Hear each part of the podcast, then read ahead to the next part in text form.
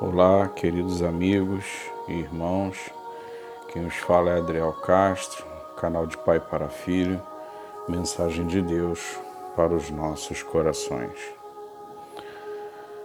Na meditação de hoje vai ser no livro de João, capítulo três, versículo vinte e vinte e um. Tem como título Luta Interior. Leiamos. Porque todo aquele que faz o mal aborrece a luz e não vem para a luz, para que as suas obras não sejam reprovadas. Mas quem pratica a verdade vem para a luz, a fim de que suas obras sejam manifestas, porque são feitas em Deus. Meus irmãos, esses versículos nos mostram que as práticas do mal ficam sempre escondidas, pois há um medo de ser descoberto. Por isso, por isso pessoas que fazem tal prática têm raiva, têm ódio de quem tenta viver a vida mais correta possível. Eles estão tão apegados ao pecado que têm medo de serem confrontados. Por isso pregam ódio aos cristãos, pois a luz que é, que é Jesus e que brilha em você mostra tudo e nada fica escondido. E para você que está vivendo essa luta, o momento é agora que você vai decidir largar o pecado ou continuar na mesma. Lembre-se, em nenhum outro nome há entre os homens pelo qual possamos ser salvos. Somente Jesus Cristo salva, cura, liberta. Ele vai te transformar numa nova pessoa, numa nova criatura. Tem um provérbio popular que ele diz assim: dentro de mim há dois cachorros, um deles é cruel e mau, e o outro muito bom. Os dois estão sempre brigando. O que ganha a briga é aquele que eu alimento mais frequentemente.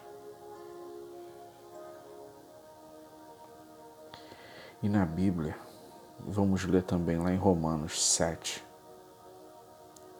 dezenove a vinte e cinco. Porque não faço o bem que quero, mas o mal que não quero, esse faço. Ora, se eu faço o que não quero, já o não faço, mas o pecado que habita em mim. Acho então esta lei em mim, que quando quero fazer o bem, o mal está comigo, porque segundo o homem interior tenho prazer na lei de Deus. Vamos ler até aqui. Que batalha é essa? Que batalha vivemos diariamente? Somente através do sacrifício de Jesus Cristo na cruz do Calvário que nos purifica de todo pecado. Que cachorro você está alimentando dentro de você? Qual que você está alimentando mais? O bem? O mal? Pensa nisso. Olha o caminho que você está dando, que direção você está dando à sua vida. Deixa o Espírito Santo de Deus agir na sua vida.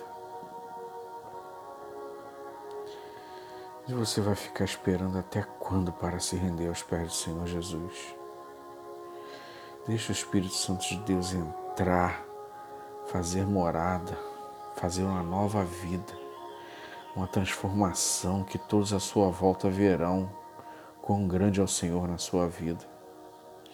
As bênçãos, você não vai precisar correr atrás de bênçãos, porque elas te seguirão aonde você colocar a planta do seu pé. Todos vão ver Jesus em tua vida. Hoje pode ser a sua última oportunidade de se reconciliar com Deus. Eu creio que muitos próximos a você estão orando para que você tome essa decisão. Mudança total de vida. Tem um louvor que sua letra diz assim: não entendo o meu próprio agir. Sem tua graça, o que seria de mim? Não entendo o meu próprio agir. Sem tua graça, o que seria de mim, Deus? Pois o bem que eu quero fazer, não faço. E o mal que eu não quero, esse acabo cometendo. E meu ser militam carne e espírito em uma guerra infindável, a qual eu não me rendo, pois o meu corpo já foi vendido como escravo, e não existe bem nenhum em mim, apenas o pecado. Mas eu sei que no tocante ao meu interior, tenho prazer na sua lei. Tu és o meu amado, então liberta-me de mim. Eu não quero ser, eu quero ser a sua casa. Se você estiver aqui, eu sei, eu venço o pecado. Então, enche-me de ti, até que não haja mais espaço, pois quando estou em tua presença, meu viver é transformado.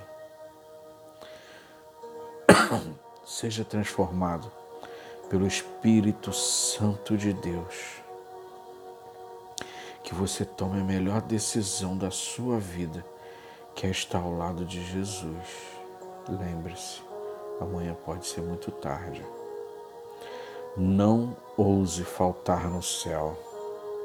Que Deus te abençoe, rica e abundantemente. Amém.